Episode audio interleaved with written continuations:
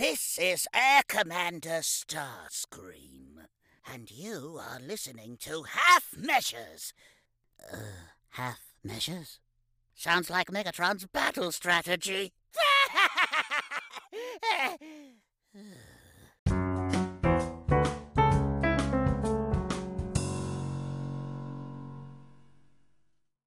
This episode of Half Measures is brought to you by Time Traveling Team. I'm Paddy. Each week, Paul and Dan do a fantastic job guiding us through the wide world of movies and TV shows. Meanwhile, my co host Trisha and I are taking a trip through the time vortex and discussing the wibbly wobbly, timey wimey world of Doctor Who. Starting back from the earliest adventure in 1963, we're discussing the stories, the Doctor, the companions, and the villains of this iconic show. You can find us at Time Team on Facebook, Twitter, and Instagram. Now sit back, relax, and enjoy as Paul and Dan do their thing, half measure style.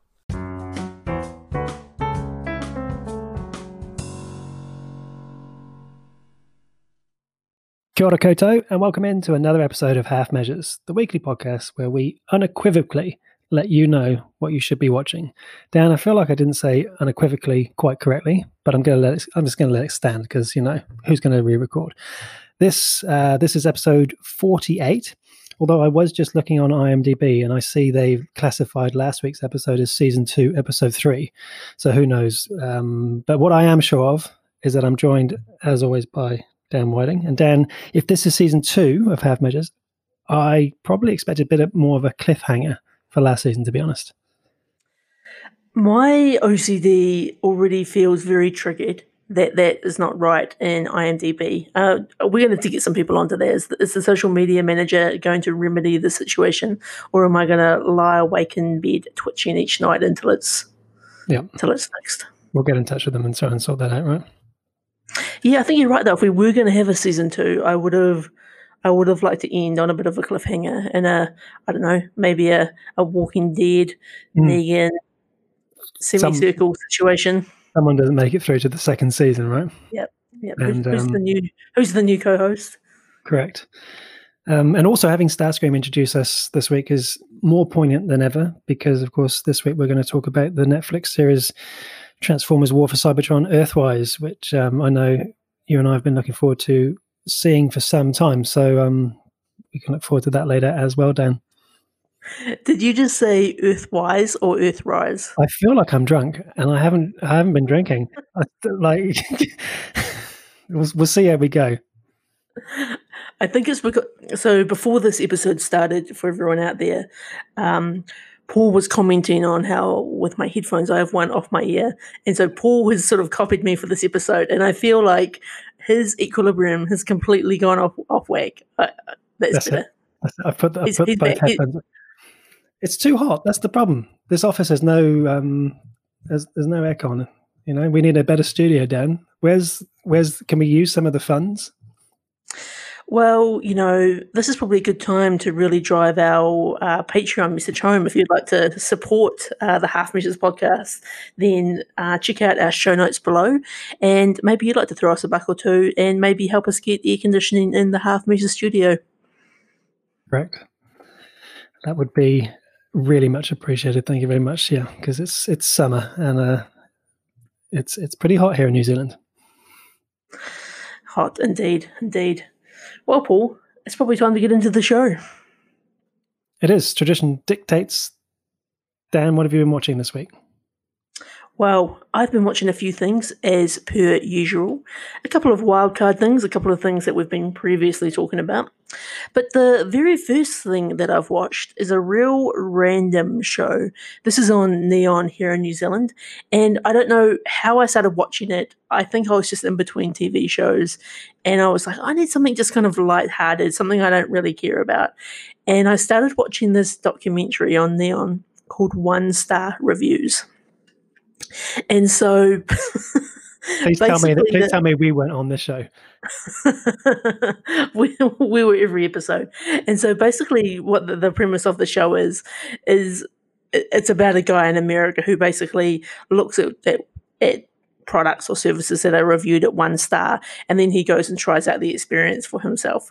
It's ridiculous. It's kind of like filmed in kind of a a really sort of like half measures type way. The host is kind of enjoyable, um, Taji Amin, but it's it's just kind of a wild show where he tries out like like a, a dating coach or um, a body piercing place or all sorts of just sort of weird and wonderful like terrible motels across America, and he's just sort of goes and documents the experience and then he'll he'll give it a review to see whether it gets a one star or sometimes he might up it to like a two, three, four, five. Um, but that was the first thing that I've been watching. I don't know how I've come across it. I don't know if I'd recommend it. It was definitely fun and entertaining, but it was a a bit of a weird one for me, and I thought I'd share it with you guys. I love it. Uh, only five five episodes. What I love even more is if you go to IMDb and look at one star reviews, it comes up and it has zero star reviews because obviously it hasn't received enough ratings, uh, which uh, is quite ironic. I thought. Yeah, oh, there's actually nine episodes that were out on on Neon, so I kind of just ended up binging it over a, couple of days, just sort of on in the background. But it was one of those great TV shows where you could kind of do a bit of you know scrolling around social media, have it on in the background, have a bit of a, a, a laugh as well about some of these um, crazy situations going on. But if you're if you're looking for a bit of a, a weird documentary, maybe check it out. One star reviews. Nice. Uh, the next thing that I've been watching uh, is a TV show that this is actually a rewatch for me, but it's a rewatch from oh god, what are we? At least probably fifteen years ago. Is The Shield on uh, Amazon Prime? So I've watched. Uh, there's seven seasons of The Shield, and I'm, I'm actually I've really gone in deep. In fact, I can't wait to start watching some more of it. Just about finished season two. Um, and for anyone who doesn't know what The Shield is, this is uh, uh, it was on FX, I believe, in America, and it was a, a pretty hard, gritty um, cop show in LA, basically about some corrupt cops who kind of play a bit of a an interesting role where you often find yourself um, vying for them to to win and succeed at what they're doing. But it's a it's a hell of a ride. It's another one of those TV shows which uh, is actually presented in four by three, so, so it's got the, the square format. And I think one of the reasons it was done like that is to really give you that that fly on the wall type experience. Um, and it's it's just it's such a great show. And I think the first season came out in two thousand and two, but yeah, yeah, like maybe from a a filming sort of quality, like uh, like Samaritan and the Joy. She found it a bit grainy and a bit sort of, but I think that's that's the vibe they were going for. But this is still a, a top tier cop show, and I'm absolutely loving this rewatch. I've forgotten so many things, and I'm all about it. Have you ever watched The Shield, Paul? No, I haven't, and it's it's one of those ones which is always there as a as a as a recommendation. You know, people talk about The Wire, The Shield. What I'm most fascinated about is what made you decide to go back and watch this one. I I really loved it at the time when it came out, and I'm not sure what made like I see it on my Amazon Prime list all the time, and it. I was like, you know what? I'm going to watch an episode of The Shield. I'd sort of been thinking about it. I was really hoping that Samara was going to get in and watch it with me, but it just wasn't for her. Um, and now I'm just, in, it's just hooked me in. It's one of those shows where you can't wait to watch the next episode. It's it's really sort of character driven. There's probably about about eight sort of key characters in the show, and just sort of seeing their um, their rise and fall was, is such a fascinating watch. And I've always enjoyed a, a, good sort of cop drama, and I think this just ticks all the boxes for me.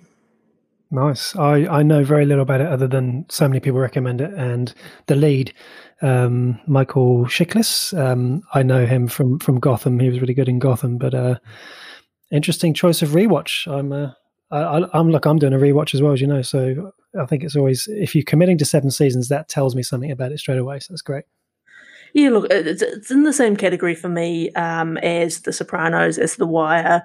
Um, previously talked about Six Feet Under. It's this is a this is classic. I think early two thousands TV, and this is back in the era of when I think this is what this is the type of shows that made TV the better experience than the movies, and this is this is one of those for me. So nice. I'm definitely going to be powering on through. Um, hopefully, probably a couple of weeks I might be able to wrap it up, but it'll be it's going to be great. And I, and I'm because I kind of vaguely remember some of the sort of key plot points. It's going to be good, and it's actually also inspiring me to get uh, back into Sons of Anarchy, which would be a rewatch as well after this because it's you know a lot of the same actors Um, Kurt Sutter was one of the, the writers on The Shield. He obviously is behind Sons of Anarchy. So who knows? Who knows where this is going to go?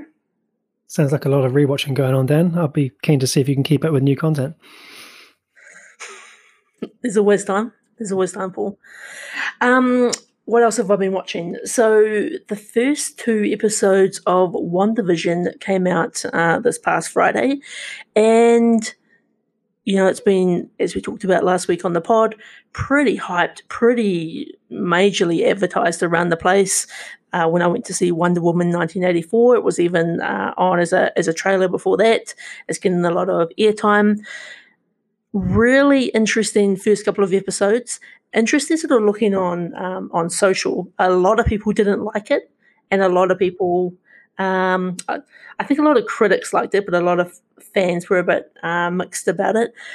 I think, like I was saying last week, I was prepared that this was going to be a little bit quirky, a little bit different. The first two episodes are uh, in black and white. If you've seen any of the footage, they play homage to a whole bunch of classic um, TV shows from the, the 50s and 60s. I absolutely loved it. I think this is really it's really quirky. They're doing something really different. Um, I think if you came into this expecting uh, end game Scarlet Witch or Vision, then you're definitely going to be disappointed. But I'm just really intrigued to see where they're going with this. I definitely give it two thumbs up different scale from the maybe you know four guns akimbo. Uh, it's it's just something it's it's unique, it's different. Um, Elizabeth Olsen, I think, is, is fantastic. Uh, Paul is also fantastic. It's just it it actually had a lot of laughs. I think it will be interesting to sort of see. This is obviously nine episodes, and it's kind of been labelled as a mini series. So I, I, don't know whether we'll get a second season or what it's all going to lead into. But um, I think there's some really interesting things at play here, and obviously this kicks off the the next phase of the the Marvel sort of universe. Interesting. It's it's interesting the the feedback as well, um, and I wonder what some of that feedback is is like. And I see it's obviously described as as action comedy, and the comedy element often can divide a lot of people. So um, this week, just jumping ahead to the newsroom, this week in New Zealand, Star Trek Lower Decks premieres, and I'm really looking forward, as you know, to watching that. But one of the things that's always in the back of my mind is, will will comedy work in this in this universe that I love? But I think the fact that it's an animated show, I can separate it. Is is it the comedy element you think that's eh, with this that sort of is turning some people off in terms of who, those people going in expecting Endgame and whatever? Yeah, well, I, th- I think what there's a couple of interesting things going on. I think first of all, they're not you know, these are sort of two more niche Marvel characters. They're not your Iron Mans or Captain Americas. They, they, they're um, B tier feels sort of offensive, but they're, they're, they're not the, they're, they're probably less known about um, in in the mainstream, though they've got you know obviously a lot of comics and a lot of sort of background material on these guys. Um, I think the Marvel universe has always sort of dabbled in a little bit of comedy, but the way that they're presenting um, WandaVision is basically, I guess, my my assumption around it is is basically Scarlet Witch um, is is caught in some type of uh, something, which is basically making her sort of, you know, fantasize about the the life that she she wanted to have with Vision, and we don't quite know. We know that there's some sort of there is some sort of big bad at play. We don't know who that big bad is yet, um, and I think we're going to sort of start to sort of see more of that in the coming episodes. We also know from the trailers that each episode looks like it's sort of going to jump forward a little bit in time. So eventually, it will move the color. It will sort of move into the different sort of genres. And so the first two episodes sort of really heavily sort of focused on that, that 50s, 60s uh, television. Whereas I think when we start to move into the, the 80s and 90s, it might start to feel a bit more familiar. I do think, though, it is. That, that sort of action comedy, like it's the first time I think Marvel Cinematic Universe fans are experiencing the sort of week to week content in a in a slightly different way than they may be expecting. Yeah, I, I, I, would not be surprised at all to to to hear that sort of thing, and I think you're absolutely right. Without having watched much of the Marvel universe, I imagine going forward in time to the 80s, 90s, and more modern, I think that maybe people will get more into it and might be a bit more appreciative of it when they go back for a rewatch. But um, Yeah, it, it, it's it's trending pretty high in terms of numbers of viewers, though, for sure. Oh, look, definitely. I think it's. I know a lot of people that were excited about it. A lot of people that watched it. I just think sort of my in, initial sort of scan of social media, people mm-hmm. were kind of a, a, bit put out by by what they were experiencing. I'll tell you, Paul, the one thing that that did shock me with this one is while I was watching it, you know, when you often pause an episode to see how long you've got, and each episode had sort of a a runtime on Disney Plus of about 35 ish minutes. And actually, what it turned out to be is, for example, the first episode was only actually 27 minutes long. And the and I kept thinking, oh, there's going to be some like epic um, post credit scenes, which is going to sort of start to connect up this whole universe. And it wasn't. The, the end credits just kept going and going and going. And then they got uh, translated into another language. And so it was it was quite shocking to be like we've got a th- oh, great 35 minutes there's still you know 10 minutes to go and then the credits roll and it's just more credits so it was an interesting choice uh, by disney the way they the way they pulled that together. It's it's interesting eh? because with marvel you even someone like me who's kind of a casual fan i do expect a post-credit scene now i expect it to as a thing. So if you're going to make people sit through seven minutes of credits and then to find nothing that can lead to to a bit of frustration i'm sure. But i i from the face of what you told me, I what I do like is the idea that Marvel have gone out there and they've tried to be a bit different. They've sort of like just do something a little bit different, a bit weirder, a bit you know they've been quite creative with it, that sort of thing. I think that's great. And I think, you know, what's always challenging is, you know, when you're watching, you know, that, that age old uh, argument that we talk about is do you drop all of this content at once or do you sort of drop it week by week? And so for day one, we got two episodes. And I think, you know, the great thing with a show like this is it's going to keep people coming back and hope will hopefully coming back and keep sort of talking about um, what they what they liked about it or what they didn't like about it. But if nothing else, it's going to keep keep it alive on on social media. And I think the other thing people have to remember is once this finishes, this leads straight into um, the the Winter Soldier TV series. So it's going to be pretty awesome, and that'll be taking it to a whole different level all over again there's a lot of Marvel, Disney content coming on our televisions over the next 12 months at least, isn't there? Yeah, definitely. Definitely. And then I'd say the the other things I've watched are actually shows that we've uh, got in common. So I might actually hand the the talking stick slash mic back over to you, Paul. Cool. Okay. Well, I've just got a couple of things. Um, the first thing I watched, so kind of like you watched your sort of um, TV documentary with one star reviews, I watched a, a Netflix TV special. Um, it's only an hour long, and it is Death to 2020, uh, which is basically a very, very dark comedy look back at uh, 2020, which, of course, as we know, is the year to end all years. Have you seen this one, Dan? No, I haven't, but I've heard a few people say it's quite a good little watch.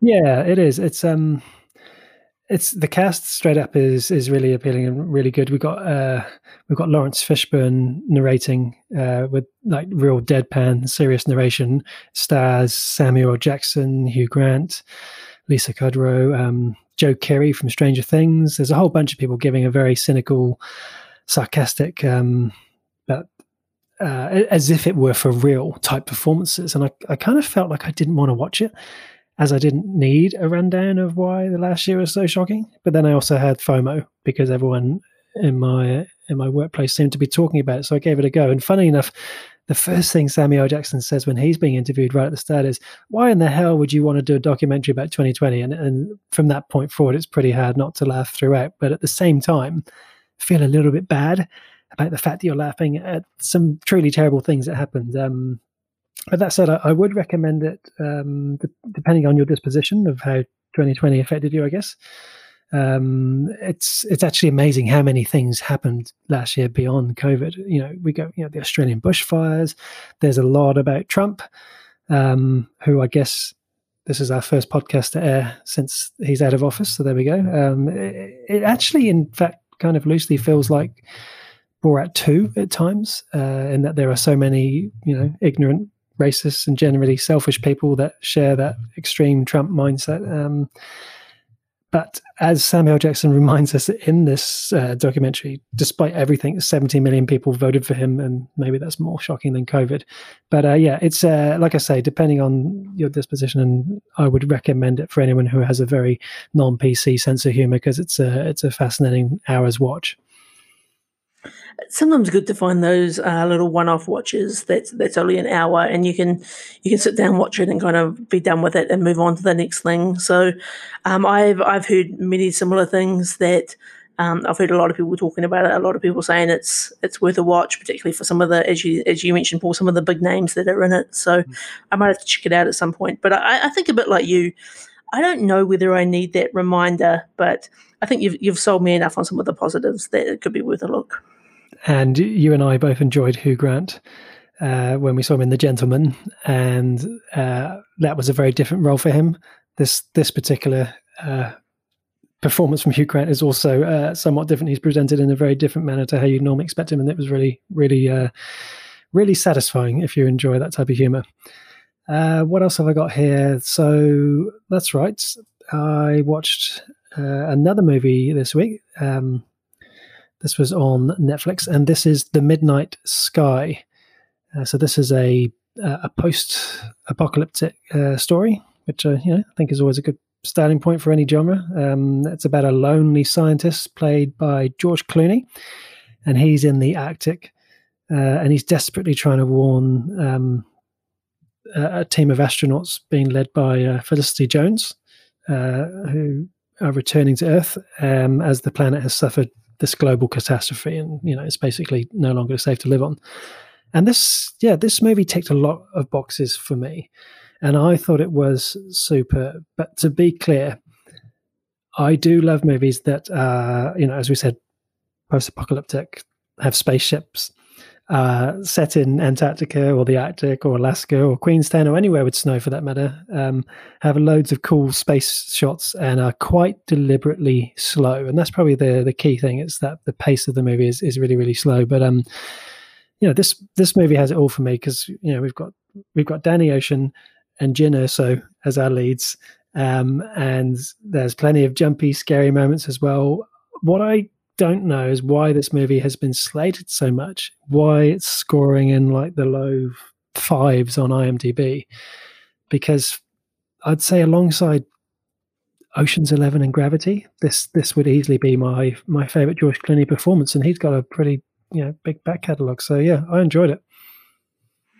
That's uh yeah, that's interesting because I I've I've noticed on IMDb in particular it, it doesn't have a great review, does it? It's got a mm a 5.6 and it's surprising, isn't it? Because I think, you know, George Clooney isn't going to do a straight to Netflix movie and not produce something of quality. So it's it's interesting about why these movies are maybe rated like this. I think that's something I quite enjoy about uh, Rotten Tomatoes. Sometimes is actually seeing the seeing the difference between the the critic review and then the, the fan vote to see whether not that that always tells a true story, but just puts another lens over some of these things. Yeah, and Clooney directs it as well, and I thought he directed it really really well. But it was it was more his acting that I appreciated. He he plays this really withdrawn, dishevelled man full of regret. He's he's he's haunted by what's happened in the past. He's not sleeping well, and then you know everyone on the planet, you know, we think gets evacuated, but then we find that there's this eight-year-old girl um, who's left behind as well. And um,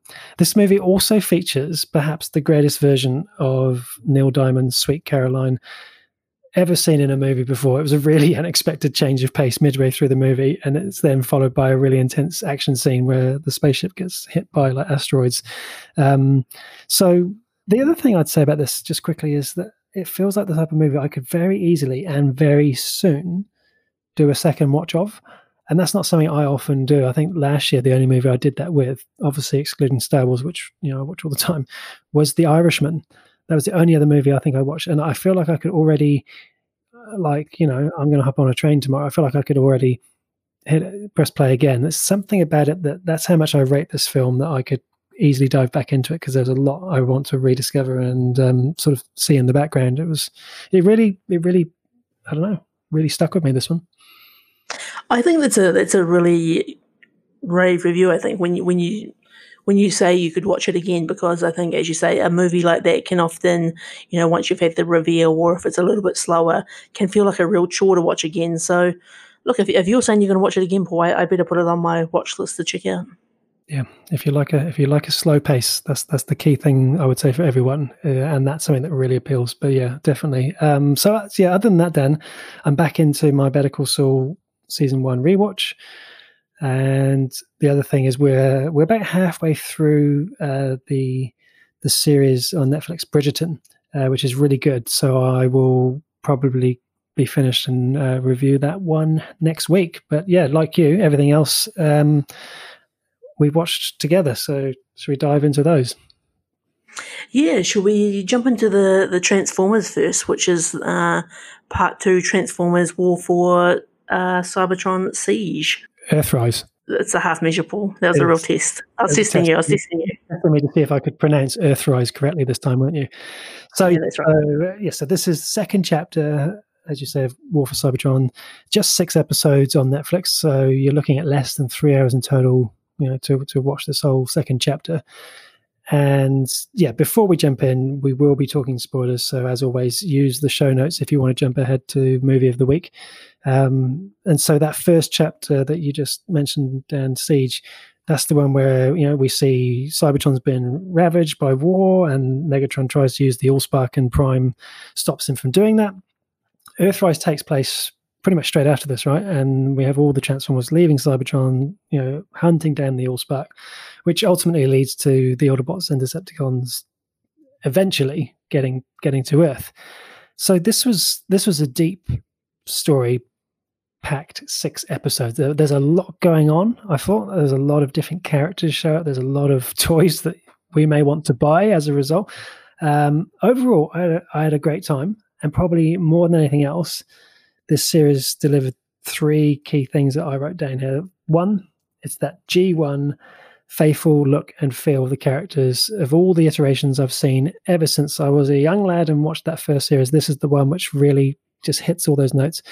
Uh, the second thing is the story reimagines elements of G1 uh, which is quite nice homage, but it explores them at a much deeper level. And I guess you, you, know, you could argue that most of the Transformers series have done that, but they they were quite faithful to some of that as well.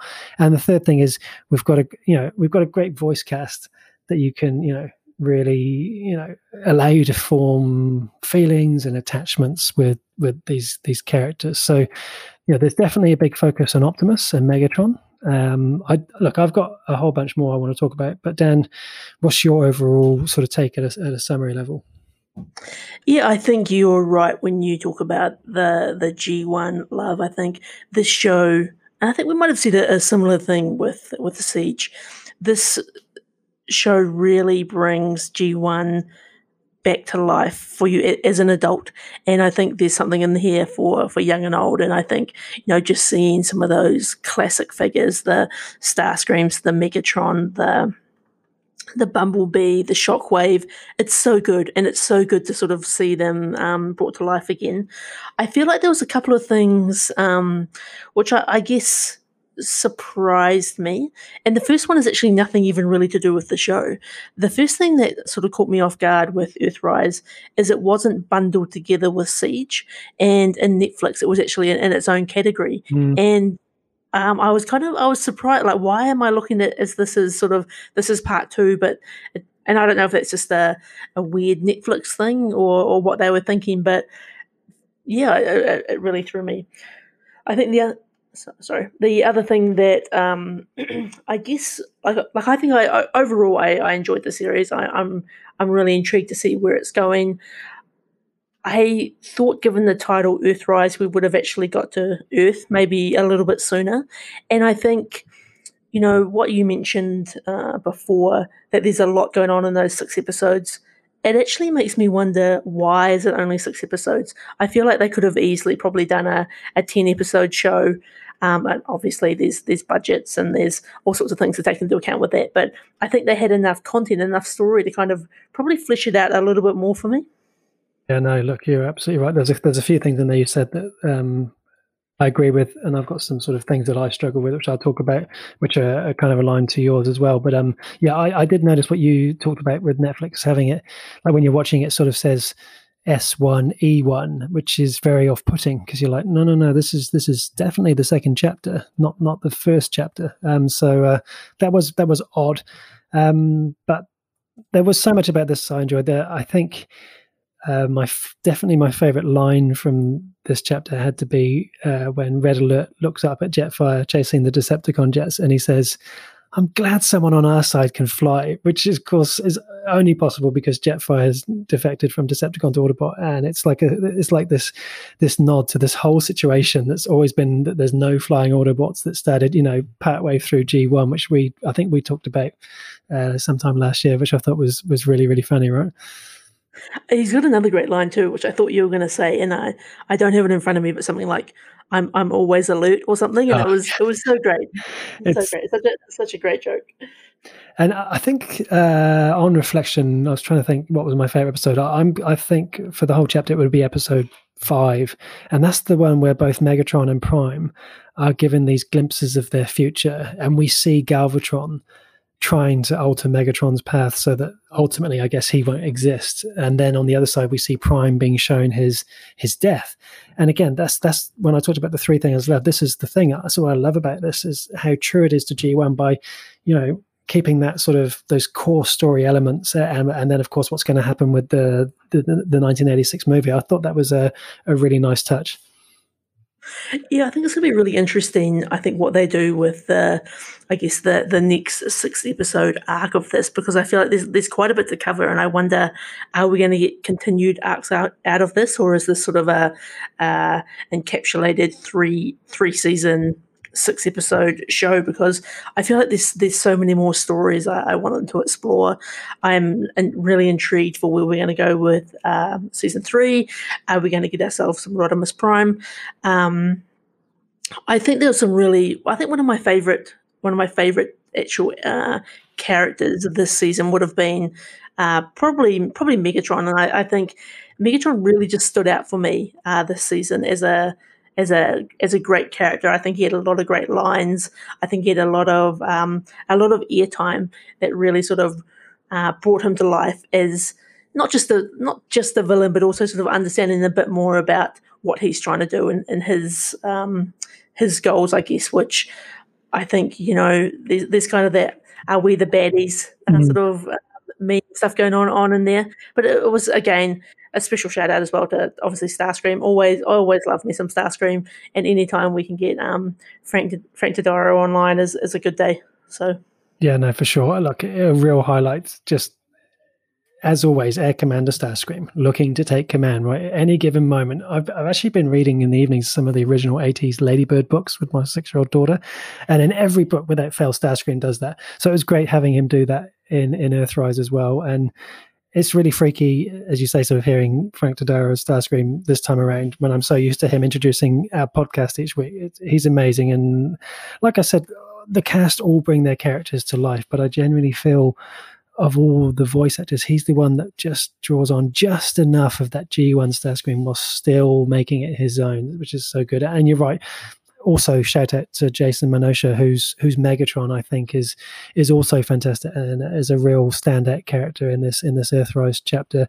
I um I also just really appreciated Galvatron's initial appearance, um, which was something of an homage to that 2D grid sequence from the the original movie. Um, and they actually did a few things. I don't know if you picked up on it. Uh, with the style and the design of the animation, which was very different and very deliberate to bring about a different feel at times, particularly when they're in that sort of what was it? The is it the Dead Universe? I've already forgotten what it was called. It was quite complex, but I, I really appreciated that. I thought it was well done. Another character which I actually really enjoyed is um, Elita One, and I think I've got I've got to give a shout out as well to all of the the headshots that were going off when you know let, us call them red shirts for the for the sake of um, for the sake of this show, but the, the disposable Decepticons and, and Autobots, I guess for that matter, that were just taken out by by snipers was was fantastic. And I think Elita One and Jetfire, they actually made a, a pretty much of a, a powerhouse uh, couple, I think, in this show. Yeah, no, I agree. I actually would have liked to have seen a bit more of that story, that side of the story. I felt like that those those guys had a story going on, and it just didn't get enough airtime, perhaps. And you know, it would have been, as you said, it would have been nice to have a bit more. Um, that that episode, um, yeah, with as I was talking about, that I really like with Prime and Megatron, sort of seeing their their futures. That was also the episode with Skylynx, and I I simultaneously really enjoyed the character. I felt like he had like a kind of like a, an old Last Jedi Luke Skywalker type wisdom in his scenes with Optimus, but at the same time, I am not a fan of the look and the design of Skylynx at all. It just it just does not work for me with that massive mouth talking like a duck. It just it just doesn't work for me. But you know, it is what it is. Um, what else? Oh, you know, just the simple things were, were just so satisfying. Soundwave of ejecting Ravage. You know, you want to see it. It happens. It's great. Um, I spotted um, Optimus and Megatron dueling on the on the Sherman Dam, just like they did in the original series, and you know Megatron feigning his weakness, asking for mercy, just like he does in in, in the G1 movie. And I also, as a fan of Captain Picard, I really appreciated it when Optimus said, "Make it so." I was like, they, you know, they, the writers must know what they're doing. There, I just found that quite, uh, yeah, quite quite funny.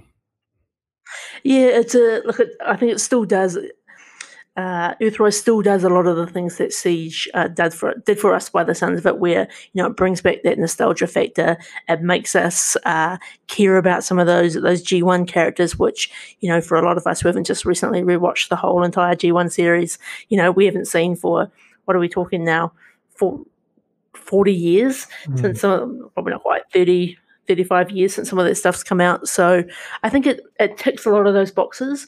I just think it, just a lot of characters, a lot happening for a six episode, uh, ish minutes per episode show, and I wonder, and I, I don't know whether um, you've been watching this with uh, your your kids, Paul, but have they sort of been like following following the story along? Has it sort of resonated for them? Um, my son doesn't really get into it, but my daughter, who's as I say six, and I kind of was borderline: should I be letting her watch this or not? And in the end, you know, bad parent one, and, and she watched it. Um, I, I, think she was following the the basic story. I think she was confused as to why where all the all the characters were, and you know why weren't they all together, and, and who was with who. And I think she was struggling with some of that. But um, overall, she seemed completely taken by it. Um, and I think when I sort of said there were some things I wanted to talk about that I struggled with, the, the, the, first thing is that the story was perhaps a little too complex. And that's almost an unfair comment from me because when I watch the other iterations of Transformers, I often say, oh, the story is too simplistic. So, you know, I'm kind of, you know, uh, there's no making me happy in, in that respect. But um, yeah, I there's as I said, there's a lot of moving parts. Um, and the other thing is, and you, and this is what you touched on as well, is um, the name Earthrise, I think I incorrectly made a little bit of an assumption, and this may have been on, based on the Earthrise toy line, um, you know, all being the Earth vehicles and cars and trucks and planes and so on. I was just a little surprised about how late it was that they they got to Earth, um, but I guess it looks like we're going to get that in the in the in the in the third chapter, so so that's fine. Um, and the final thing, whilst I'm having a rant, and this is largely based at the toys, not the series, is like what's going on? Why why are we getting you know like Trailbreaker and Grapple and Smokescreen and Astrotrain Earthrise characters, and none of them are, are showing up? If they did, if tell me if I'm wrong, but I didn't spot any of these guys, so that I thought was a little odd. I mean. You know, I may or may not have bought one or two of those, and it's kind of like you look forward to seeing them in the show. So that was a bit odd, but um, yeah.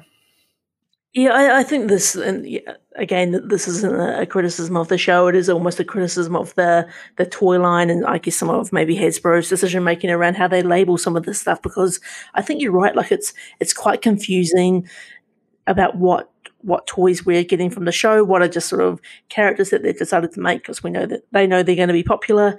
Um, and it, I think when you're a bit of a a toy enthusiast and, and collector, it makes it hard to kind of make your sort of purchasing decisions when you're not kind of sure how all of this connects together and, um, you know, what, what ones they are and aren't bringing out.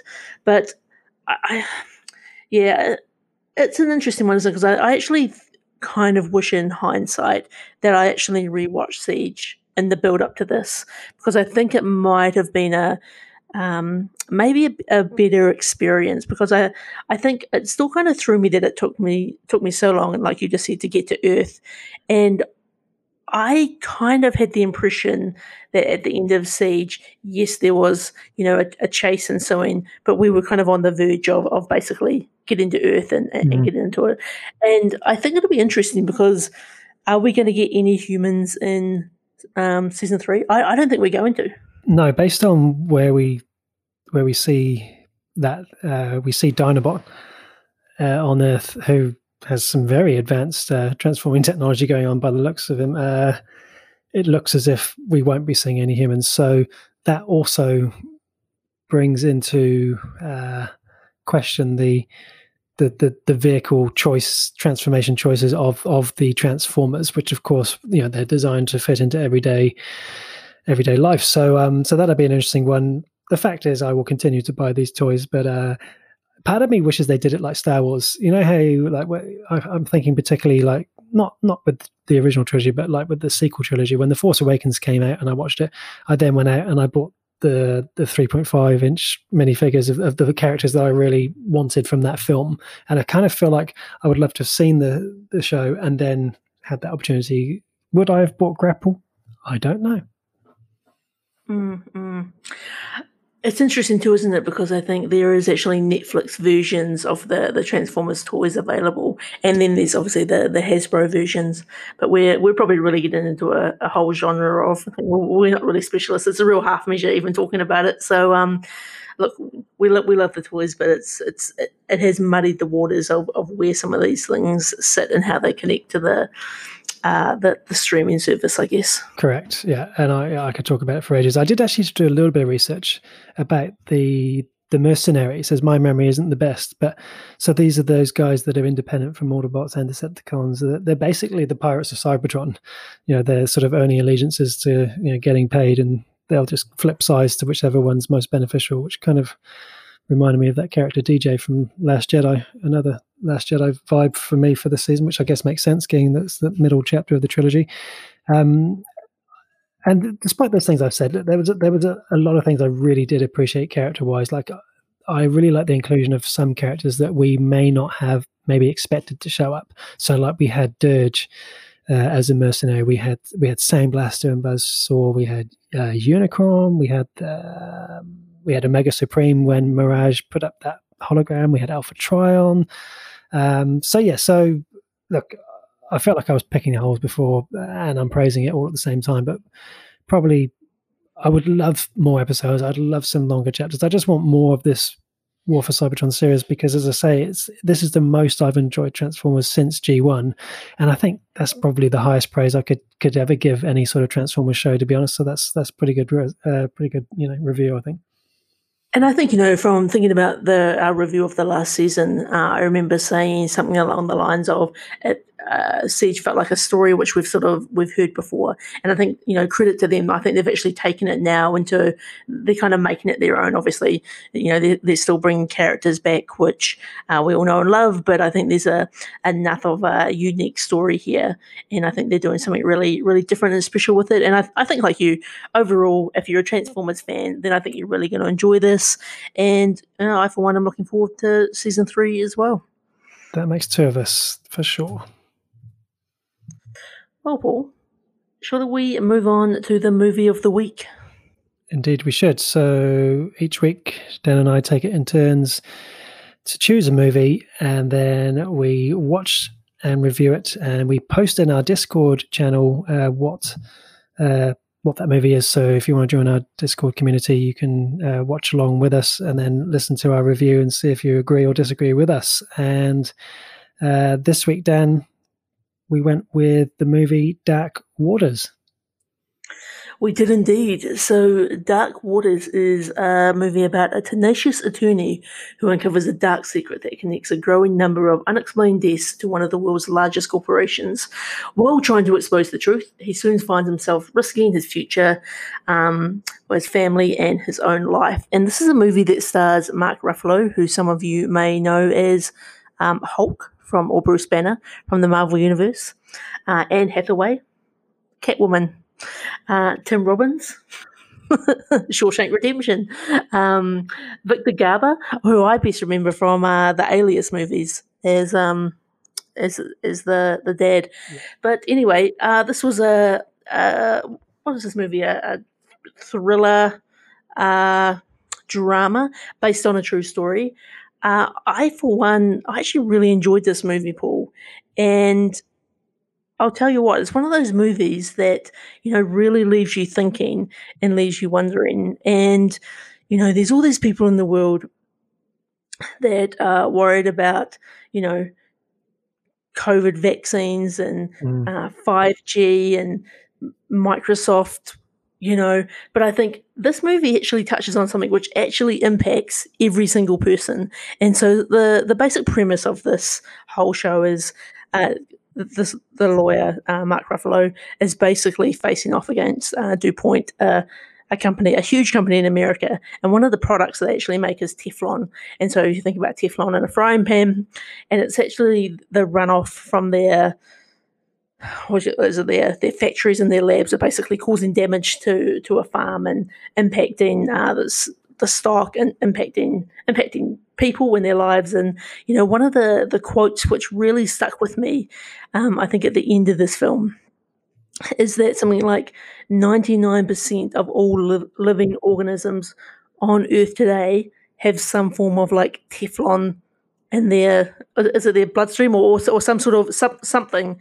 And so and there's all this sort of work that actually happens around you know creating all these um, new products but actually the regulations and the testing around them isn't always maybe as thorough as the everyday person might imagine.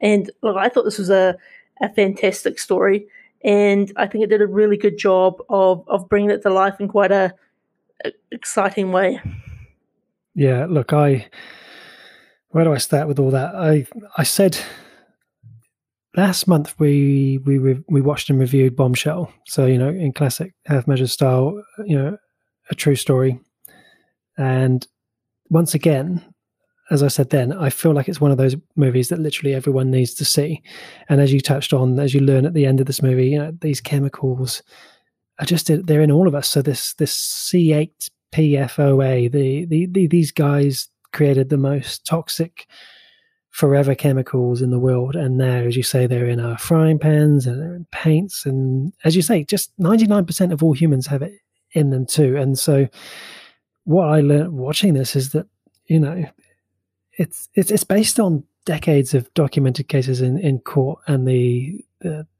the DuPont records that they, they tried to hide and, and so on and so on. So it's not a it's not like someone's like putting a, a, bit of a an agenda out there and saying, oh, you know, maybe this is a thing. It, it, this is fact, and it's it's it's really um it's not a it's not a it's not a feel good movie. So this I should touch on this actually. This is actually I'd never heard of this. This is actually a movie that Diana had suggested for us as, as movie of the week. Um, she listened to a podcast and had uh, heard an interview um, with with Mark Ruffalo, and um, so going into this, I had no idea. You know, it was very tense for me watching because I didn't know how the story ended. I didn't know whether he was even alive or whether he was successful. If the company beat beat him in, in everything, and um, it's uh, yeah, it's it's really quite powerful as you say, sort of uh, watching this, and um, you know, as as Rob Bilott says in the in the movie, the quote I got here, I really liked. The system is rigged. They want us to believe that it'll protect us, but that's a lie. We protect us, nobody else, not the companies, not the scientists, not the government, us. And um, you know, it, I also read some interesting trivia, which was um, that um, after the the week that this movie aired, uh, the DuPont's stock price dropped by a record number of points. Um, and you know the fact that this company is still well and truly in existence and have done these things is uh, is just shocking. So um, yeah, this was a really really interesting movie of the week. I think what was really interesting about it for me is so the the lawyer that Mark Ruffalo plays, he actually starts off in the in the movie as uh, a lawyer for um, big chemical companies, and he he's and he basically completely switches so uh, throughout the movie where he actually ends up going after his clients, and I think there's something really powerful in that, and he has to convince uh, Tim Robbins, his um, who plays his boss, that his law firm should actually go against DuPont. And, you know, that's, I think, what, what is always, I think, uh, both awe inspiring and amazing about some of these stories, how, you know, when it sort of becomes um, just a couple of people going against the system and actually making a difference and not knowing necessarily that you know this is you know this, this could have been a, a career ending experience for um, uh, Mark's character but it's it's it turned into something like so important and such an important story to tell. And I think probably you know to your point probably not enough people know about this sort of story right? Like unless you genuinely kind of um, went and sought out the movie or knew something about this. But i think that this is something that people should watch because uh, thinking about these things is important. Like it is important for our future. It's important for um, our children. It's important to kind of know what we're what some sort of these big corporations are, are doing. Not to say that everyone's, I guess, evil and, and out to out to do wrong, but I think there's some byproducts of some of these things that happen that I think just you know people kind of are exposed to, um, and has some pretty dire consequences.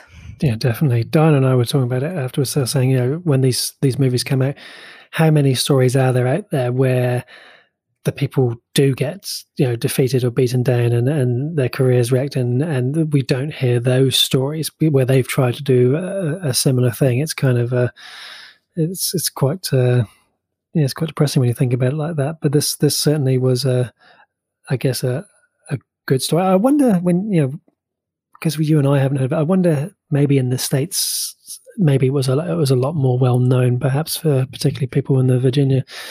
Um, just quickly, I um, the director Todd Haynes. He hasn't done a great deal. The only thing I've seen that he's done is "I'm Not There," which was the the Bob Dylan biopic. But I thought he did a a really really good job with this movie. And and also just to touch on Matt Ruffalo, I I really feel like I would, you know, if we're doing a peak performance on him, I could give it to you right now. I think he's his performance is number one for me in this movie, and I put it right up there with like Shutter Island and and The Last Castle as as his best performance. But I put this one at number one. I thought he was really really convincing, and as you say, he portrayed this character over a long period of years, um, really, really effectively. I thought they, they managed that quite well in terms of the look and feel because we're talking about you know a number of decades that this movie set across, and of course the technology and the vehicles and all these things have to change throughout.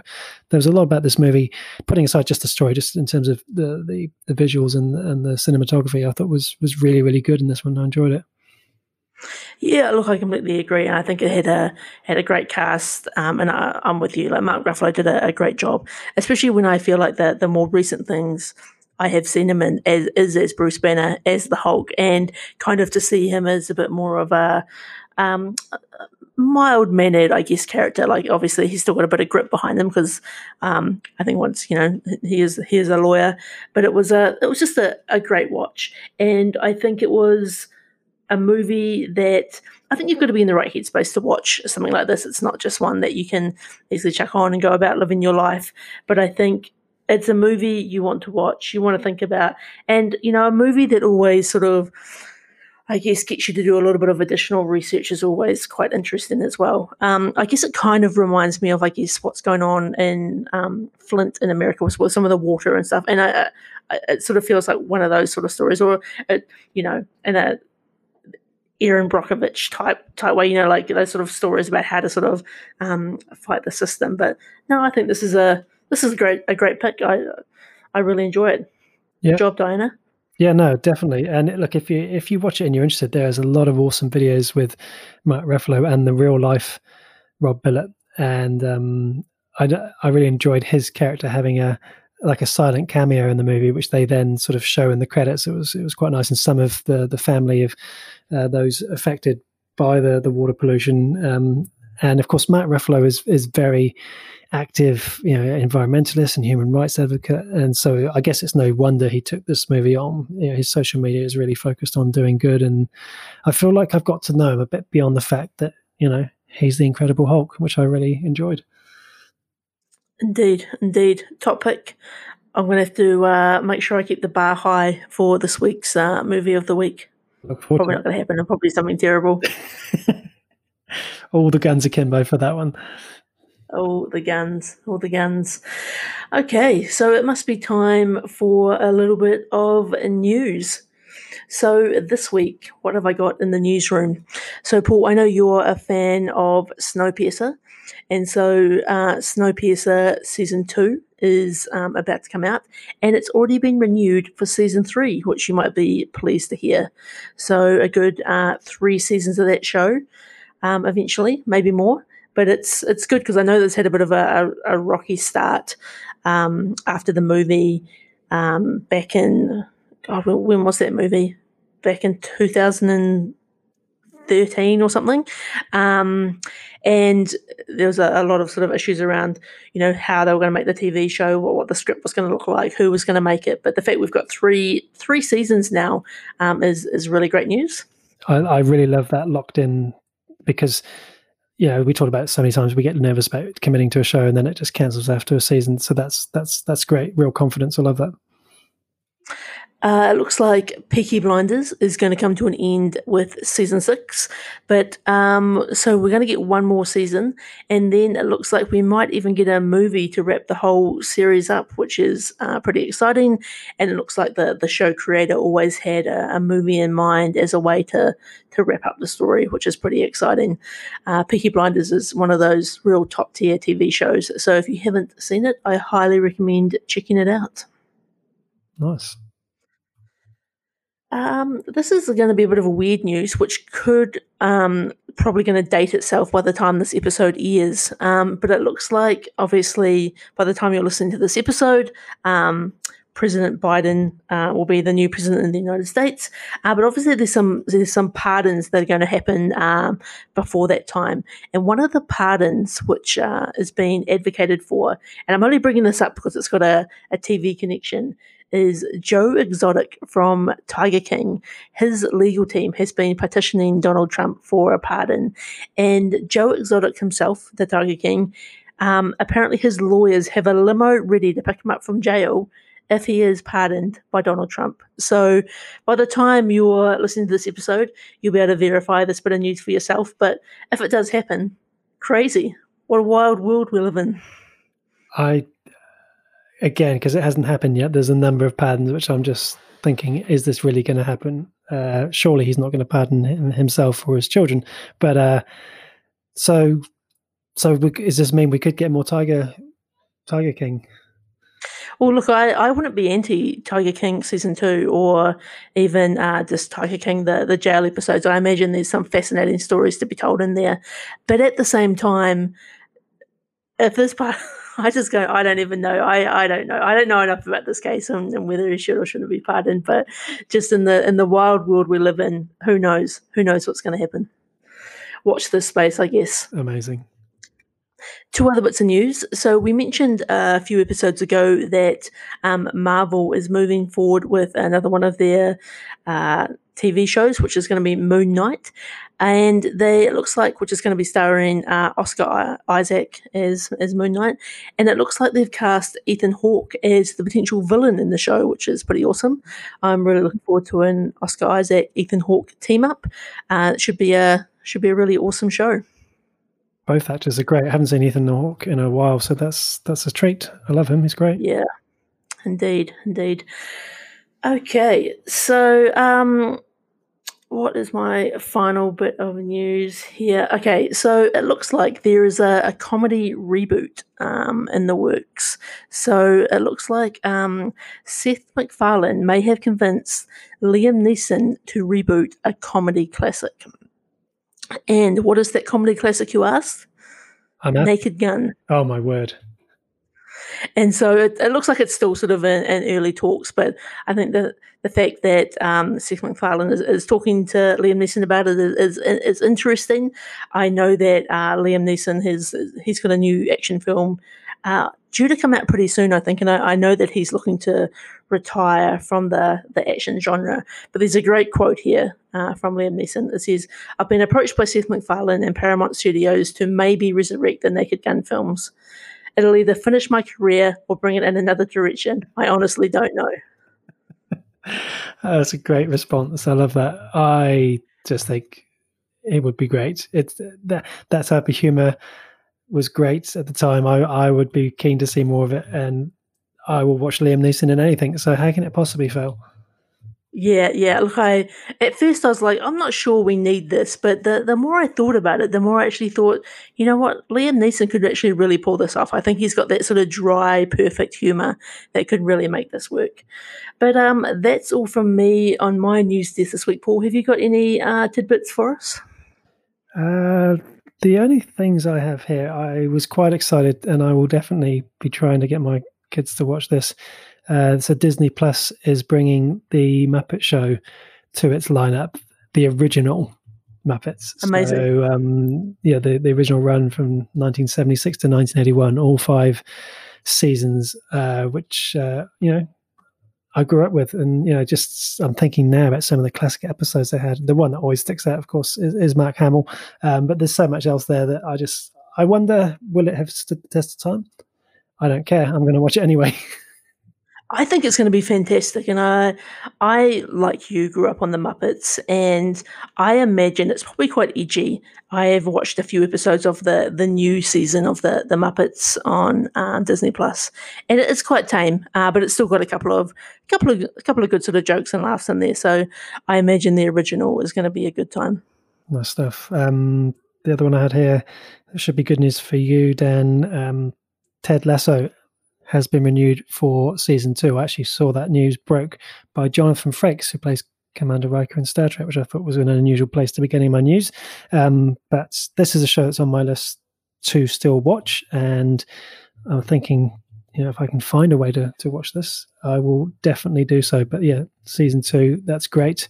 Uh, I don't think I have anything else that you haven't already brought up, Dan. So that's that's all from me. I will take us across to the mailbag. Uh, last, and listeners will be pleased to note that I will not be breaking into song this week. Uh, last week, uh, our movie of the week was Underwater, and we had no less than the director himself, William Eubank. Uh, he liked our post on Twitter. We had the editor of the New York Times, okay, there's a dramatic pause there. The editor of the New York Times Modern Love column, Daniel Jones, uh, he also liked our Twitter post for the the series I talked about last week. It wasn't quite the editor of the New York Times; it's the editor of the column. But you know, um, we also had um, Caitlin McGee uh, like it as well. She was one, she was the actress in the the episode with um, Dev Patel, so that was nice. Uh, we had Titus Welliver who plays Bosch, and we had uh, Madison Lintz uh, who plays his on-screen daughter Maddie Bosch, uh, like a top ten post for Bosch. We had uh, Michelle Hurd, who plays Raffi in Picard, share our top ten TV post for Picard, and Dan, your review of uh, the novel Auē, uh, written by New Zealand author Becky Manawatu. We had the the publishers posted their thanks on our Instagram page. They commented that they didn't expect their novel to feature on a film podcast and that they listened to the full podcast and they got some good recommendations. So I think, you know, you got to enjoy the book, Dan, and now they get to hear about, you know, Cobra Kai season three and, and Underwater and, and all that. So that's a nice little transaction there. I like that. I think that's awesome, and I, I for one can't wait to see this as a uh, I don't know whether it'll be Netflix, maybe it'd be more like a, a Neon um, or Amazon Prime uh, TV adaptation. Like it'll be awesome. Nice, we'll be there for that one for sure. Uh, oh, and finally on on that novel, um, the the person who did that awesome cover art for the book, um, Penny Howard, she also shared our review with her followers, and she has started following us on social media too. So that was nice. And then the other thing I wanted to talk about from the mailbag was, as always, uh, our peak performance um, for for Tom Cruise. So we had uh, Jason and Sarah, uh, not sure where from, but from somewhere in New Zealand. They went with Cocktail. Um, completely forgot about that one. Uh, we had Jamie from Beachwood in Ohio, uh, went with Top Gun. And as always, uh, Paddy from Time Traveling Team gave us his his three two one, which was just like us, Tropic Thunder, uh, The Last Samurai, and A Few Good Men, which is a movie I think I always overlook his uh, Tom Cruise's performance in because I always get so fixated on on Jack Nicholson. So um, so so there we go. That's the mailbag. If you'd like to be in it next week, then just you know get in amongst our social media at Half Measures Pod on Facebook, Twitter, and Instagram. I really appreciate Paddy's commitment to every week chiming in with his 321. I just think it's fantastic. And I love to hear whether I'm going to be in sync with Paddy or whether I'm going to be slightly out of sync. And I think those are some good mentions of movies because, you know, I think you're right. You often think about some of those other characters, for, for example, in A Few Good Men, but uh, it's probably a, a movie that probably deserves a rewatch. I imagine it's been a very long time since I've seen it. To be fair, um, because I did I did say last week when we you know how you and I were talking about Tropic Thunder being you know is there anyone else can think of any better cameos out there? Paddy came to the rescue once again. He gave us his three two one for cameos. um, and in third place, he had Tom Cruise, Gwyneth Paltrow, Kevin Spacey, and Danny DeVito in Austin Powers Goldmember. Uh, in second place, Billy Idol in The Wedding Singer. That's classic. I remember that. Number one, this is a good shout, was Charlton Heston in Wayne's World 2. Um, so that was a pretty unlikely cameo when you think about it. So um, good, good shape, Paddy. Awesome. Well, that must bring us on to our peak performances. So much like our uh, movie of the week, each week Paul and I take turns uh, choosing a different actor or actress, and we choose their their peak performance. And this week we are going to go with Kevin Costner. Da-da-da. So, Paul, you, would you like, you take would you like me to go first? You take it away, yeah. Take it away. All right. So, uh, Kevin Costner feels like one of those actors that I think, particularly in my teenage years, had a new movie out just about every year. That's probably not quite true, but I, I feel like he was a real staple of my of my teenage years, and he, he's got some really fantastic movies in his back catalogue. Uh, and I, surprisingly, I actually found it quite hard choosing my top three. Um, and I know that you know he gets a lot of a lot of hate for movies like Waterworld, but I, I actually think Waterworld's a, a pretty good movie. Unfortunately, doesn't make it to my top three. All right, three, two, one for me, just to keep it short and sweet. Number three is the 1991 movie Robin Hood, Prince of Thieves. So uh, this was I, have always been a, a, Robin Hood fan. Love the TV show growing up.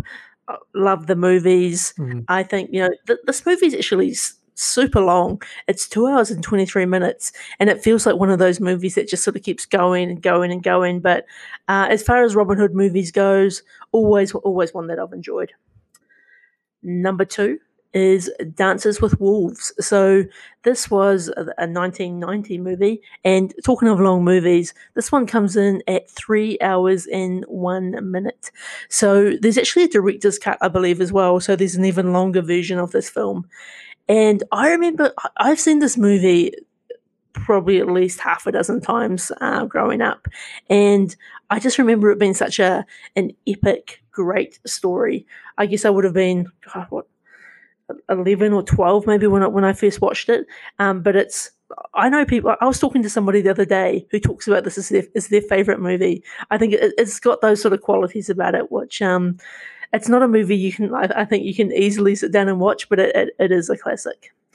But my number one is the 1992 movie the bodyguard. So this is where this is where um, uh, Kevin Costner's character plays a bodyguard, and he's uh, protecting Whitney Houston. And there's the amazing Whitney Houston power ballad in there, the one about um, "I will always protect you." And if you think about a young Daniel Whiting practicing mm. his crane kicks from Karate Kid a young Daniel Whiting will also kick in doors and protect you like a bodyguard if you need it. And I remember, you know, even just looking at this movie on IMDb at the moment, it's got a, a 6.3 out of 10. So it's clearly got some some murky reviews, but I'm not going to ever rewatch it because I want to hold it in that special place in my mind that this was a an epic, epic movie about being a bodyguard. And I think at the time, you know, maybe if I'd grown out of wanting to be Luke Skywalker, being a bodyguard would have been my my next um, next choice and career choices. So yeah, that's me. It's uh, Robin Hood, Prince of Thieves, Dances with Wolves, and The Bodyguard. How about you, Paul? Uh, absolutely incredible. And this this this young Daniel Whiting, I feel like the someone should draw up a persona for this guy because, yeah, I've I've also seen photographic evidence of you essentially becoming Batman from uh, you know the 1989 Batman. We've got you with all your Transformers stuff, your He Man stuff. We've got the Cobra, we've got the Karate Kid, sorry, and now we've got also the bodyguard. It's quite a persona that's been drawn up there. Uh, nice three, two, one. Then and my my three choices may be a little unexpected, as I have actually I've really enjoyed a lot of his recent work, and I really rate him as a lead actor at an older age. So I, like you, went started going through all the older movies and thinking, oh, there's some great movies in here, and then I started thinking about some of the more recent stuff, and I actually surprised myself. And I love his cameo roles as well. So I, I just wanted to share that quickly. Jonathan Kent in the recent DC movies with Superman, uh, the latest Jack Ryan movie, you know. But my three, two, one, 2019 movie, The Highwaymen.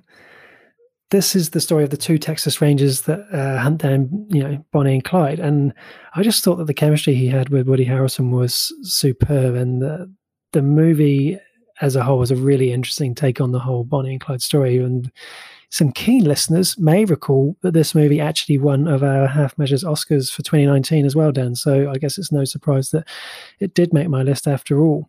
Um, second place, I will see your three hours and one minute, and I will raise you three hours nine minutes, and it is the 1991 movie JFK, um, where Costner stars as the as the DA who's looking in you know, a little bit deeper into the, the assassination of, uh, of President Kennedy. And even as a teenager back in '91, I remember enjoying this this you know, three hour plus movie. And you know Costner is the heartbeat of it, alongside Gary Oldman and, and Tommy Lee Jones. And uh, of all the older movies, that was the one that probably would be. If you said to me, "Which one do I want to go and watch today?" That would be the one. Um, but my number one is again a really modern movie slated online, and it is 2016's Criminal. This is a superb movie, and I implore everyone to watch it. It is so underrated. Um, I don't know why. I, that's another podcast for us, Dan. Underrated movies and why the world should watch them. There's another idea for us. Criminals. It's about uh, a dead CIA operatives' memories, secrets, and skills that are implanted into Kevin Costner, who plays a death row inmate, in the hopes that he can go out and complete the operative's mission. Now, if you can, if you can accept that that is a thing that can happen, just if you can accept that, you're going to be fine with this movie. If you can't get past that, then yeah, don't bother. But it's really good. And the supporting cast, once again, funnily enough, uh, uh, Gary Oldman and Tommy Lee Jones. Um, so the three of them reunited uh, some 25 years after JFK. But um, yeah, Highwaymen, JFK, and Criminal. Unlikely choices. I surprised myself, but that's my 3 2 1, Dan. There's some great shouts in there. I've actually never heard of Criminal or, or seen it. So, I, look, that whole premise sounds pretty fascinating to me. There's actually a show um, out at the moment on Neon in New Zealand called Yellowstone, which um, stars Kevin Costner. It actually looks pretty interesting. Um, I might have to check it out at some point.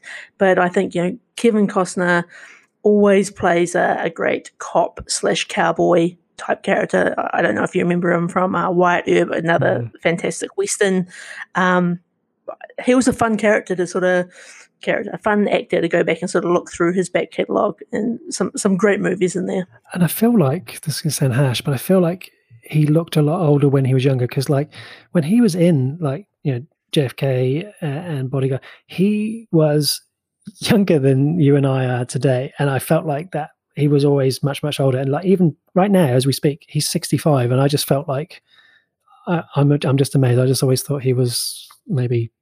So I feel like he should have a lot more movies ahead of him. And as I say, as at this age, at an older age, I think as a lead actor, I really rate him. I think I would be really keen to see him flagshipping a few more movies. To be honest, I for some reason I'm just sort of looking through his his back catalogue, wouldn't be surprised to see if um, you know one of our listeners puts the the Untouchables as well, mm. uh, where Kevin Costner plays mm. um, Eliot Eliot Ness. Uh, uh, so many great movies here. I I remember as I well watching A Perfect World. Like ah. Anyway, I'm, I'm going to have to go back and watch some of these. I think it's Un- it's a good choice. Untouchables was the one I was weighing up um, between The Highwaymen and Untouchables for the third spot, and in the end, it was a close call. Good choice. Well, Paul, that just about brings us to the end of another episode of the Half Measures podcast. It does indeed. Thanks once again to Time Traveling Team for sponsoring this week's episode. And as I said, you know, if you want to get into the conversation, get on our social media, get to halfmeasurespodcast.com and you can click the link in the show notes if you would like to join our Discord community and join in the chat there as well. Also, a special shout out to our Patreon producers of the show, Samara King and Trisha Brady. If you too would like to become a Patreon, then check out the show notes below. But until next week, everyone, adios.